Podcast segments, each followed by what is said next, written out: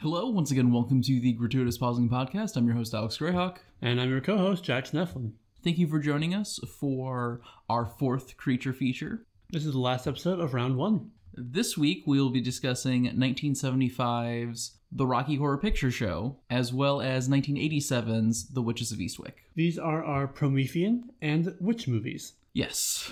For those who are a little unclear, Promethean is a reference to Frankenstein's full title, Frankenstein, A Modern Prometheus. So it's basically our constructed creature movie, as it were. And this Rocky Horror is technically a Frankenstein pastiche. Seated number two for the Promethean slot was Young Frankenstein, which I am very disappointed did not make it onto the bracket because it's one of my favorite Mel Brooks films. Comparably, neither Hocus Pocus nor Practical Magic made it onto the bracket instead of Witches of Eastwick, which we'll get into it, but I love both of those movies and I'm sad that they're not here. Unfortunately, we're starting off on a little bit of a bad foot, wishing they were other movies. Also, unfortunately, we have a trigger warning again. Rocky Horror Picture Show gets into some sexual assault stuff and also some stuff with transphobia. If you don't want to deal, that's totally fine. And since we're here anyway, Witches of Eastwick deals with uh, abusive relationships. We're probably not going to get into it too thoroughly, but yeah. Just a heads up. If you, you know, listen to the first three minutes of this podcast and then watch the movies instead of before or after. also, just getting other things out of the way, it is canon to the world building of Rocky Horror Picture Show that Frank is a transvestite from the planet of transsexual, both of which are terms that we've generally phased out of acceptable discourse. However, they're used enough in the film that I don't want to deal with stumbling around it. So, using the power vested in me as a podcast lawyer and also as a trans person, I'm going to declare it okay for the next hour of recording. So, keep it snappy. Speaking of Rocky Horror, why don't we go get into a, well, as much of a synopsis as I can give. What happened? So the film starts off with Brad Majors and Janet Weiss attending a wedding of some friends of theirs. Brad, after seeing his friend get married, is like, that seems like a good idea, and proposes to Janet. We then get cut to a narrator who has not been introduced previous in the film to explain exactly what's going on when Brad and Janet on their way to visit a a high school teacher that tutored them. Their car breaks down and they then head to the nearest residence which happens to be a very castle-looking mansion. You know, it's raining and they ask if they could come and use their telephone and get a tow or whatnot. The residents of said castle are a little on the weird side, but Brad is trying to make the most of things and trying to be very open minded. We're introduced to uh, Riff Raff, Magenta, Columbia, and Dr. Frank N. Furter, here played by Tim Curry. There's a few song and dance numbers. Frank takes a shining to Brad and Janet and invites them up to his lab to show him as well as all his other guests What's on the slab? Which happens to be a body wrapped in bandages that Frankenfurter then brings to life as Rocky, who is a blonde, heavily muscled man in a gold Speedo that Frankenfurter specifically created to be his human sex slave. One of Rocky's donors wakes up out of deep freeze. There's another song and dance number. Frankenfurter re murders him. A number of uncomfortable sexual antics ensue. The professor that Janet and Brad were going to see winds up at that residence, and it's then revealed that the donor was the professor's nephew, and he gets fed to them. Then some other things happen, and it's revealed that Frank, Riff Raff, and Columbia are aliens. They were supposed to go home, but Frank doesn't want to leave because he's enjoying having sex with all these earthlings. And then they're petrified. Then there's another song and dance number, and then there's a King Kong reference, and Frank, Rocky, and Columbia are all killed by the aliens, and the other three people still left are told to get out of the house as it takes off. The end. If you're confused, there's no shame in being confused. I don't think anyone can watch this movie and not be confused. This movie's kind of going to be hard for us to talk about because we tend to focus on things like characterization, plot, acting, even special effects. None of those were high on the priority list for this film. Maybe characterization. The characters are very strongly characterized. I guess that's a way that you could put it. I mean, like we we know who they are, and some of them even have arcs. I will say, watching this film, specifically trying to follow along, I was completely at a loss for what the hell was happening. I didn't understand the film until I went online and did some research about A, the original stage play and how that was plotted, and B, the whole impetus for the stage play in the first place. So, Rocky Horror is attempting to do a love letter slash pastiche of B horror and science fiction films from like the 1930s through the 1950s. If you're looking at it through that lens of something like Metropolis or uh, The Forbidden Planet or Plan 9 from Outer Space, the film actually makes so much more sense about why it is the way it is. But unfortunately, there's not a whole lot of difference in B horror and sci fi films that were unintentionally hilarious because of how unskilled the production was versus Rocky Horror specifically trying to emulate that but tongue in cheek. There's honestly not a whole lot of difference. It's still just bad. What is it, Poe's Law, where sometimes you can't really tell the difference between a parody and a thing just being that thing? yeah. Yeah. Which is why I think this is maybe not not a fair film to throw at you to have to critique having seen it only once, not really knowing what to do with it. 'Cause, I mean, I have seen it several times, get what it's doing, and can laugh at it generally. Th- that is, by the way, a thing. I'm not sure if we mentioned that before. This is my first time ever seeing Rocky Horror Picture Show. Whereas I've dated several different people who were in Shadowcasts. Two types of people. I am a second generation Transylvanian. That was a weird text to get from my mom at one point. She went to a Shadowcast and had an outfit and everything. It was great. That doesn't surprise me at all about your mom. your mom is awesome, though. She is pretty awesome. I can't imagine anybody listening to this isn't aware, but part of the reason this film is around is that it has this ongoing cult following with subculture within it. The whole thing of doing Shadowcast is a big part of that. There's call and responses you're supposed to have as an audience member. So when, when you say Janet, the audience says sluts. When you say Brad, the audience says asshole, etc. So it has this very long cultural legacy. That's kind of why it has stayed in pop culture so long, whereas other things from the 70s, like Phantom of the Paradise, haven't. Mm-hmm. That's also one of the reasons why it's so highly seeded is because it continues to get theatrical release every single year. Pretty much. And so that has bumped up its uh, box office gross. Mhm. Same thing happened with a number of Disney films, specifically Snow White and the Seven Dwarfs. Right. I think we've gotten enough into the background of things. Why don't we go ahead and actually talk about the movie proper? I think There's nothing proper about this movie. it's very true. Indicative of that is this is a musical that has terrible sound mixing. Mm-hmm. now, uh, a decent number of songs are pretty good, The Time Warp is probably the best, and then there's a few others that are pretty good. Mm-hmm. but yeah, there's a lot of bits where the audio is a little hard to hear, which I think wouldn't strictly be a problem if it was a fairly straightforward movie, but if you're trying to follow the plot, that doesn't help you. No. It's really frustrating. All the instrumentation is fine, but none of the vocal parts of the music are really that intelligible. And like you said, because the musical numbers are taking us through the plot, it's really hard to follow along because of that. This is definitely a film that on a rewatch I would definitely find one that had subtitles. Yeah. I will say that how much you're going to be able to enjoy Rocky Horror is probably dependent on how much you enjoy things happening kind of musicals. You're not strictly supposed to be here for like the plot or the arcs. You're here for watching people in funny costumes doing song and dances, which Yeah. fair enough. But it has very much taken inspiration from 30s and 50s B movies and understanding that I'm like okay I get everything that it's doing and it does it well but I'm still just not a fan right. and that's, that's on me I'm trying not to judge this film too harshly because it's not my thing but the bad sound mixing is a huge strike against a film that is a musical and is using the musical numbers to move the story along Let's talk about the visuals. How do we feel about them? Things this movie has other f- movies have that we can talk about. Images. Things move. So, I think the visuals are probably one of the better parts of this film technically. I think the costuming is pretty solid.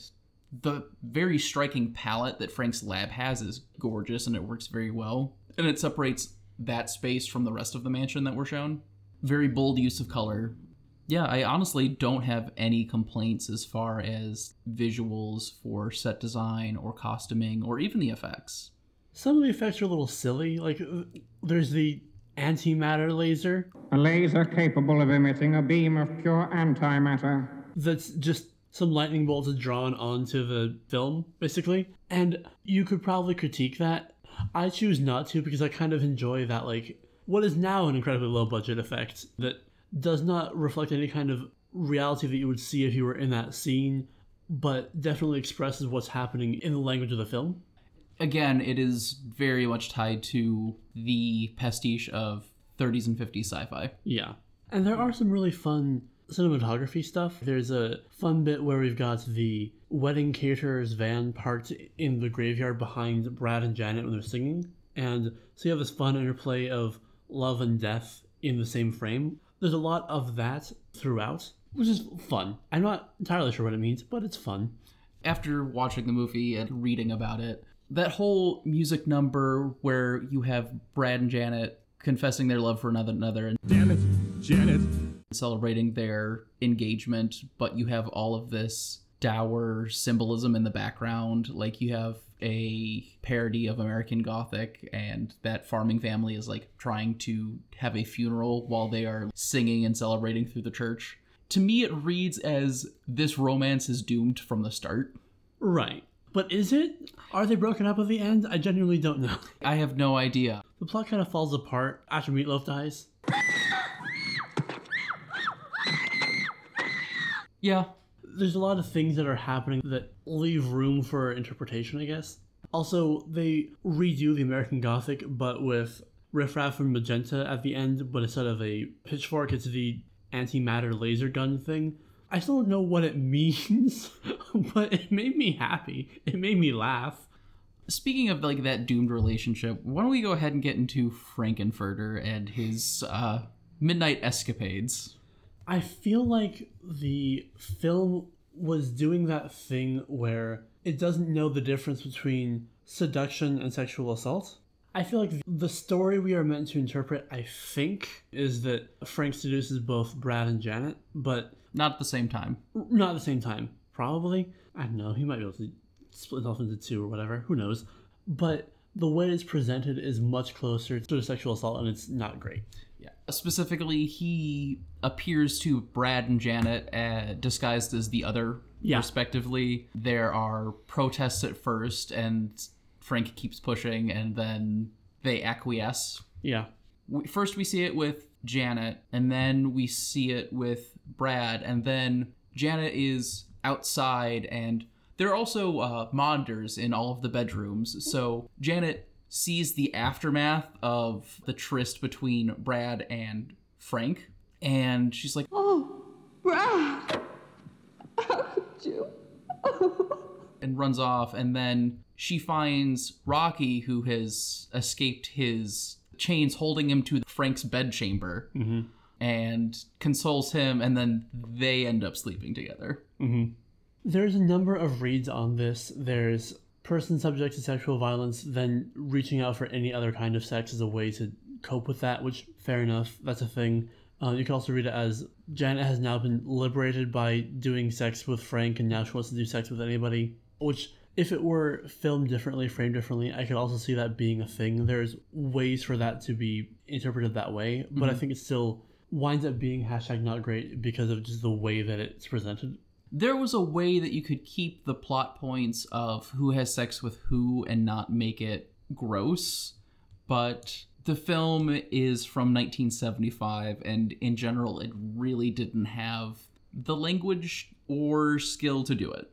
We also have to get into the whole villainous queer thing that's happening. Yeah. There's a counterpoint that it's gonna come in eventually, but that's still at the train station. It hasn't arrived yet.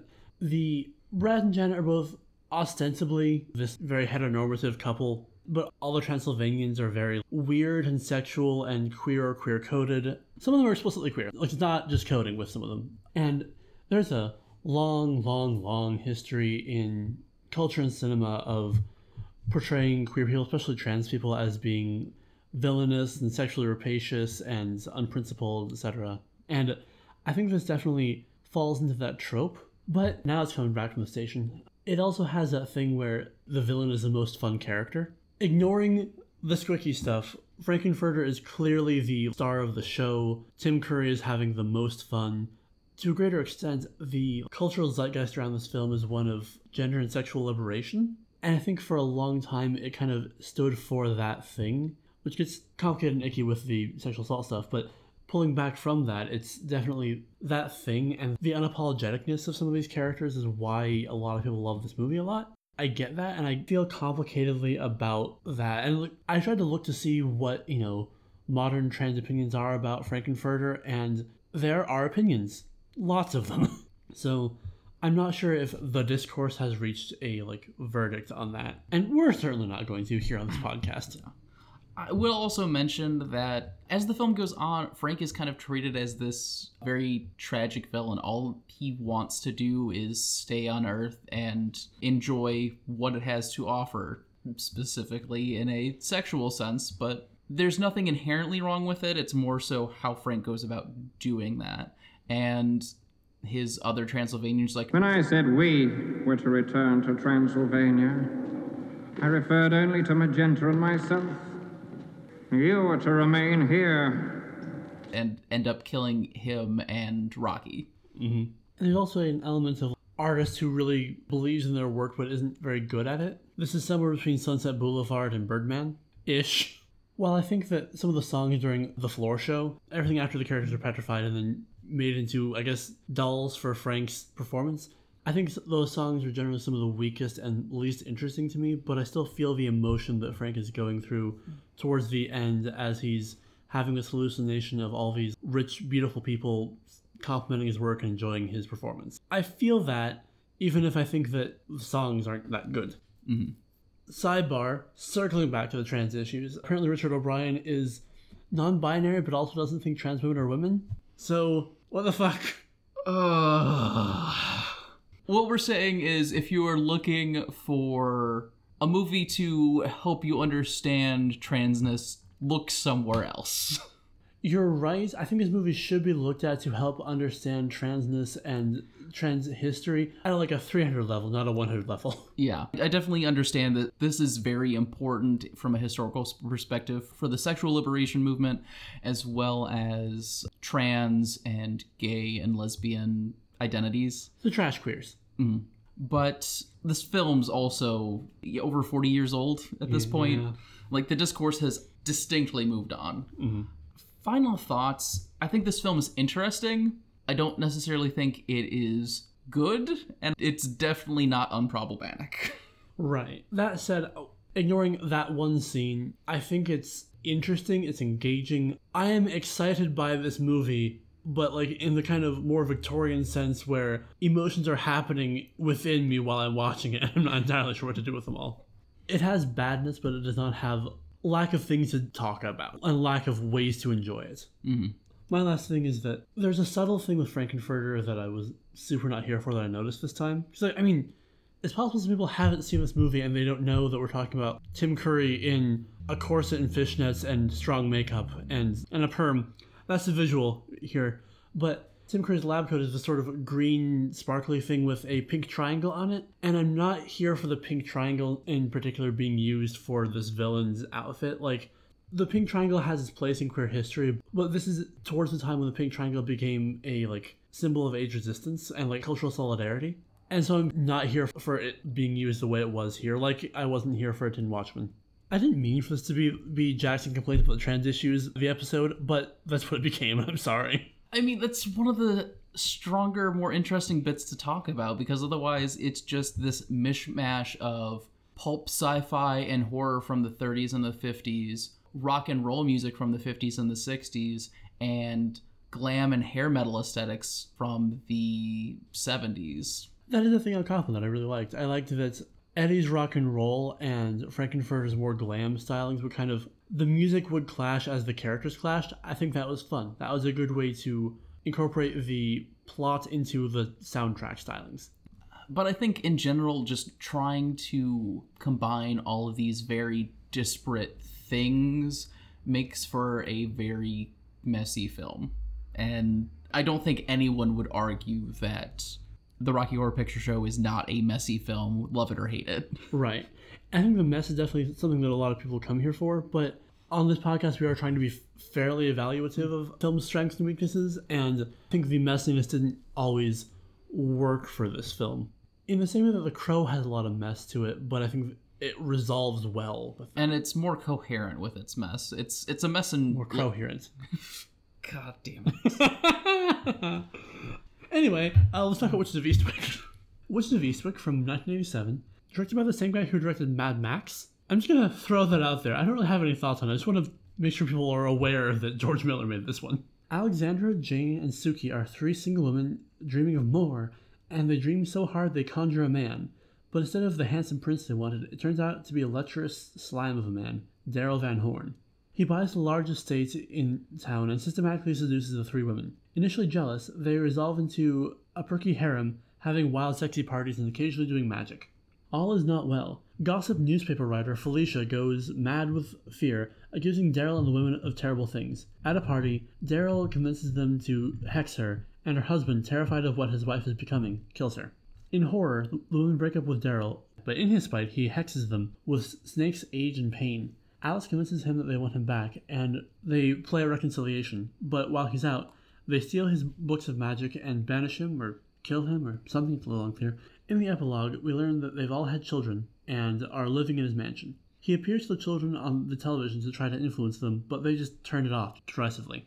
And we have Jack Nicholson as Daryl Van Horn, Cher as Alex, Susan Sarandon back from Rocky Horror, where she played Janet as Jane, and then Michelle Pfeiffer back from Wolf, uh, playing Suki. In the past five weeks, we have discussed three films with Susan Sarandon. This, Rocky Horror, and Speed Racer. An unusual swath of movies to be in. Yeah, And also, we're uh, uh, closing out the first round by having uh, Richard Jenkins in here. He plays Clyde here, and he played Giles in The Shape of Water. He didn't have a beard, so I didn't recognize him at first, because I'm not good at faces. Even though he's playing kind of the same character, someone who's afraid of the woman who lives nearest to him. Where do you want to start with this? I think this also should get a little bit of background information. So, this is based off of a book, and it is often regarded as a historical feminist work, but it is written by a man, and that is, A good summary of this conversation. yeah, I can see what he was going for, but I can also see the very large gap between what he was aiming at and where he hit. Mm. The book's plot is comparable enough, but there's a fourth woman involved who the other three kill by giving her cancer, and then Daryl runs off with a man, so yay, more villainous bisexuals. to the film's credit, it does do a better job of making the women less awful. Yeah, They want Felicia to like leave them alone and not turn the townspeople against them, but they don't necessarily want her harmed. and it's mitigated by Felicia being actively antagonistic towards them and making their lives difficult, and also Daryl directly influencing them to do the thing.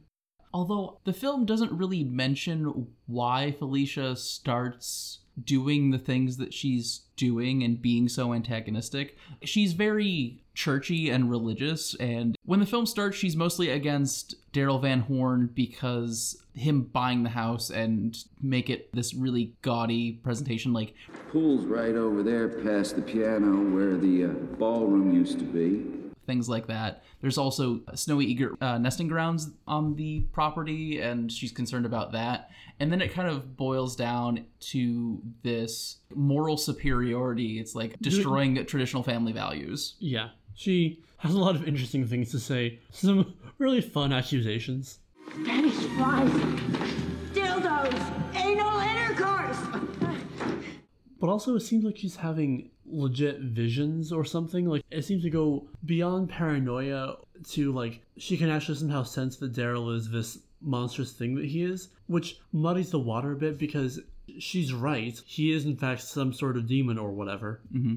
I mean, he identifies as a devil, so she's not wrong. It's just that her accusations go broader than they needed to. Mm-hmm. I think that she's supposed to be a stand-in for the woman who uses you know, traditional values to oppress other women. But that criticism is muddied because of her being right about Daryl. Right. But they're unfortunately being splash damage to all of the women who are just trying to like live their lives and be happy. Right.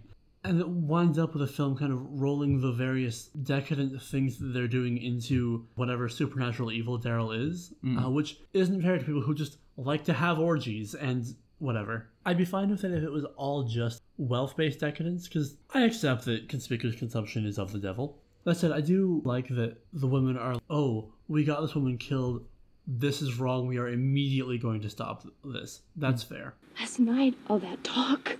Sweet, that's just talk. Those are just words. No, they're not. They make things happen. We make things happen. We didn't have anything to do with this. Yes, we do. Let's get into how Daryl is portrayed throughout the film because I think that's one of the strong points, especially building him up in the beginning. Yes, with caveats. Yes. So Daryl, played by Jack Nicholson, is this gross man. Are you trying to seduce me? I wouldn't dream of seducing you, Alexandra. I wouldn't insult your intelligence with anything as trivial as seduction. But uh, I would love to fuck you. Jack Nicholson has this skill for just playing this perfect sleaze of a person. We talked about it in Wolf, and he's really a good casting choice here. There's also just something off about him. Uh, when he's first introduced, no one can remember his name. I love that so much. I love name shit. And it takes all three of the protagonist women kind of getting together and spitballing together for the name to finally come out. And then as soon as it's out of one of their mouths, everyone can remember. Mm-hmm. Van Horn. Yes. Daryl Van Horn. Daryl Van Horn. What kind of a name is that? Which is really cool and really strange and never fully explained why that was, whether he was doing it on purpose or if that's just something to do with who he is as a person. And you kind of get the sense that this is a magical thing. They're doing a spell cast, but they don't add like special effects or audio cues or whatever. It's just a storytelling thing I think was really nice. The only thing that marks it as magical is Suki's necklace breaking and all of the pearls falling off, and that leading to Felicia falling down the stairs and breaking her leg. I also feel like there were way more pearls than should have fit on that necklace. Yeah, definitely. which was also really cool. Like it didn't show like more pearls growing out of the necklace or whatever. They just kept falling and not stopping. It was really nice. We see aerial shots of the floor like covered in these pearls, and like there's no way all of them would fit on a necklace that size. Like you have an entire cannon of Martha Wayne's rolling across that floor. Mm-hmm.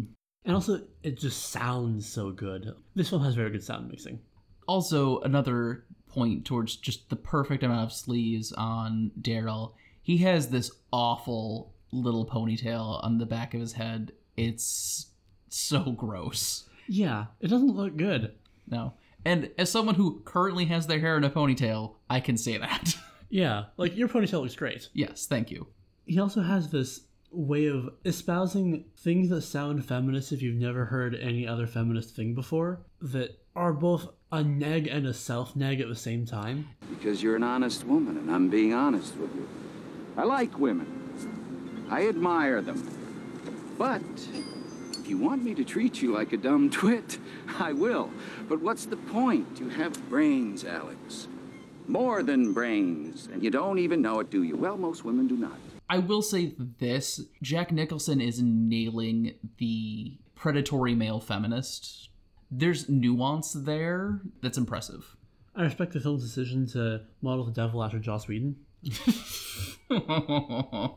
And some of the stuff he says sounds uncomfortably turfy. I mean, the film isn't trying to engage with that at all, but there's definitely like this element of women have this inherent power to them thing that crosses into some of the rhetoric we're seeing now from women born women feminists. Yeah. To be fair, that's all over second wave feminism, which this film is drawing from. Oh, sure, yeah. So I'm not necessarily going to fault the film in general for like, yeah, some of this sounds a little bit turfy. It's like just kind of where the women's empower movement was when the book was written. Oh, yeah. And I mean, if the devil's saying most of this, I I fully believe the devil is a turf. So there's also this one scene where Daryl's seducing Jane, who is a cellist and teaches band at the local school. And it has him break out his musical instrument and play in front of her, and it's a violin, which is obviously a reference to. The devil went down to Georgia. He was looking for a soul to steal. I love all those little bits that are planting the seed. Yeah, this dude's the devil, or a devil at least. That seems also really fun for how the magic in this movie works. We never really get like any kind of concrete rules in general, which I'm totally fine with. I think there's a lot of room to have unexplained magic and narratives. Mm-hmm. And like here, Jane is so passionate that her cello catches on fire. And it's really cool and exciting. It's never really explained how exactly that works or where that power is coming from. It's just a, a way of showing how she feels, mm. which is it's cool. I like it. And there's a lot of stuff like that. Like they don't really say words or make symbols or whatever. It's mostly just like feeling things really strongly until things happen. Whereas on the flip side, Daryl's magic, which is I guess meant to be a little bit more devilish, and because of the way the film is working, more male coded, does have more rules, does have these structures. We see his book with formulas, and he has to like do certain things with hair and nail clippings and making a doll and that kind of stuff to do the work, which mm-hmm. I think is interesting. I don't know how it interacts with feminist discourse as a whole, but I think it was still a fun bit of world building that they didn't really get into and they didn't need to get into for it to work. Mm-hmm. Some other criticism uh, as I have for the film. So we've talked a little bit about Felicia, and after her death, the film really tries to play her off as this tragic character that we're supposed to care about, but they never do the work of making us care about her. Nope. And it's really frustrating. I understand why the three of them, like, we killed a person, we need to stop and reevaluate everything. But up until that point, Felicia has been an awful person. Mm-hmm. And admittedly, their horror at what has happened seems to be more about their own power and what they've been manipulated into and what Daryl is making them do Yeah. than anything. But you're right, they could have characterized her as more than just the scared lady from every Stephen King movie. hmm But that would mean they'd have less time to just let Jack Nicholson talk about how terrible women's are. The opening stuff is fun because it got some nuance, but towards the end, it's just him yelling stuff. Yeah, there's literally a scene. At one point, he ends up in the church during service, and he's just giving the most incel rant you can think of. Mm-hmm. So, what do you think? Women, a mistake? Or did he do it to us on purpose? Because I really want to know. Because if it's a mistake, maybe we could do something about it. Find a cure. And I- I got what the film was doing with this character and gender about five scenes ago. I didn't need it to go on as long as it did. Yeah. It moves through funny to uncomfortable to do I'm just bored now territory, which I think is not a great way to do that. It also doesn't help the film shifts its tone so very often. When it's at its best, it has this kind of fun, almost whimsical quality to it. Yeah, like we were talking, kind of reminded us like Roald Dahl. Yeah, exactly. Mm. There are other times where it gets dark and serious and wants you to feel that way, and it just shifts tone so often. It gets to a point where you're never sure how the film wants you to feel about something. Also ding it for um Alex using the R slur at one point. Yeah, towards the beginning of the film, there's a rant that, with the exception of that slur, is really fun and compelling. Yeah. Uh, because she's just telling off Daryl. And like it's great to see her just telling this guy off and being like, No, I don't want to make sex with you, even though you're clearly offering to be my sugar daddy. And then the, the moment gets ruined again because Daryl just turns up the manipulation and gets her in bed anyway. I was not as bothered by that because I could see that this was an evil character pr- preying on her fears and insecurities as a means of seduction, which is definitely both an evil thing but also a thing that manipulative men do. And I think it was a good way to establish him as a villain. But you're right that it loses some of the feminist power, yeah, moments. I think that would have worked for either of the other women, but Alex, it seems like that would be the least likely way to seduce her. Mm-hmm. Also, just while I'm here, Alex is played by Cher and fuck Cher, but eh. this movie definitely interacting with Americana. I don't think it quite spends enough time to say what it's trying to say about that in particular. We definitely have this like small New England town thing going on, and then we have Daryl as this you know nouveau riche guy who is making a mockery of their like traditions and values and whatnot. And then we also see how the small New England town is interacting with these three single women. Their husbands have died in Alex's case, and she's raising their daughter alone. We have Jane, who just finalized a divorce and has not been able to have children with her ex-husband. And then we have Sukie, who's has six kids, and her husband just abandoned them. Mm-hmm. And how awful this small town treats these women for things that were not in their control. Right. But it kind of creates this like no win scenario thing because you've either got small town conservative America or you have the things the devil likes. And I feel like neither is a good option, which I think doesn't create a good way forward for culture. Yeah, but I also definitely feel that that's kind of where a lot of people in thinking about feminists kind of felt there's this very prudish small town mindset and then there's this evil hedonistic lifestyle the madonna whore thing with Right. with women like it it makes sense why the film goes there but it doesn't do a good job of defining a third way I think if the film had leaned more into the whimsy aspect, the more Roald Dahl aspect, it could have had a fun embracing your monstrousness thing, which might have been really fun and might have really worked. And as someone who I think we've established at this point is definitely kind of in that queer feminist embracing of the monster as liberator archetype thing, I do that enough. So I could get on board with that, but the film doesn't really lock into that, I guess. i think i am ready to move into movie monster magic Yeah. We don't really have all that much for these two. the most we can talk about are the effects and if we're talking about rocky he's never really portrayed as monstrous he's supposed to be this chiseled from stone adonis Yeah. the three women in witches of eastwick are never really shown to devolve into the monstrous hags that we sometimes think of when we think of witches Right. That's kind of the, the witch archetype. The only thing we can really talk about is the effects and we have the very campy effects from rocky horror picture show that are designed to be hokey and campy.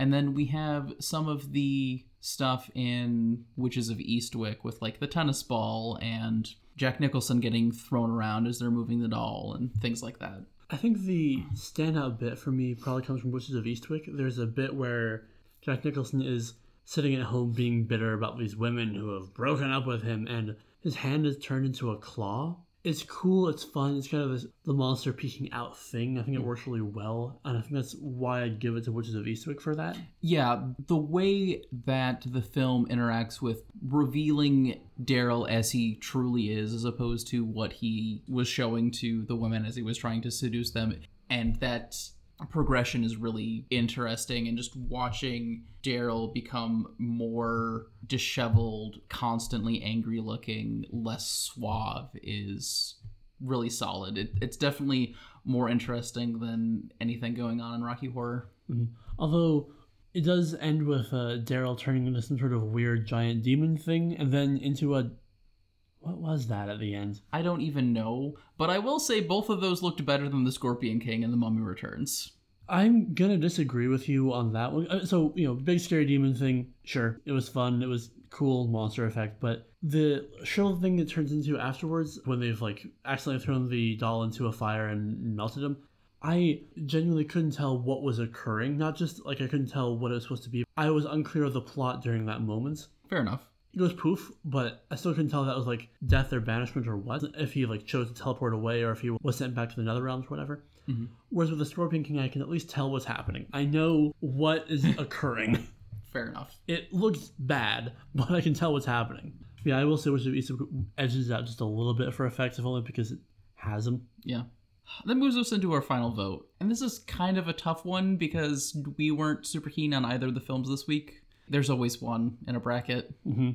So I'm gonna vote Rocky Horror Picture Show, but also because of the sexual assault stuff, it's kind of gross and played for laughs. It, I feel like it almost gets auto disqualified, so it goes to Witches of Eastwick by default. But not because I would vote for uh, Witches of Eastwick. Whereas I'm definitely putting my vote with Witches of Eastwick, even though I didn't particularly like it, and I think it's just as problematic as Rocky Horror, just in different ways. I was at least able to follow the plot of the film for the most part, even if it is kind of slow in places. That's kind of where I'm at. Yeah, I get that. Whenever I come to a tie, I just decide which would I rather watch again, and I could watch Rocky Horror Picture Show if you're listening to this when it comes out tonight at the Cornerstone Theater. But which of these, I don't feel any particular need to rewatch it. It's fine. If I didn't have to for the podcast, I wouldn't watch either of these films again. But if I had to choose one, it'd probably be Witches. Yeah, that's fair. But unfortunately, Rocky Horror, it gets a disqualification, so I'll move Eastwick along. Unfortunately, we have to figure out what movie we're going to watch for the like classic witch movie. So, That'll be interesting. which leads us into what's coming up next week. With round two. We're doing something special with round two because these are movies focused on the classic Universal monsters. We're also going to watch the classic Universal monster movie that relates to them and compare how they've grown and changed. So, coming up next week, we will be discussing The Shape of Water as well as The Mummy Returns. And our research films for that will be Creature from the Black Lagoon and The Mummy with Boris Karloff. If you want to be sure to catch that episode as soon as it goes live, make sure to follow us on Twitter, Facebook, Podbean, and Spotify. Also, both The Mummy and The Creature from the Black Lagoon are really short, so if you have time, definitely put them on. They're pretty easy to find. I think more people should watch the classics, if only just to understand where a film is coming from. And if you're listening to us, you probably at least care a little bit about where a film is coming from. And it also, tis the season. This has been the Gratuitous Pausing Podcast. Thanks for tuning in.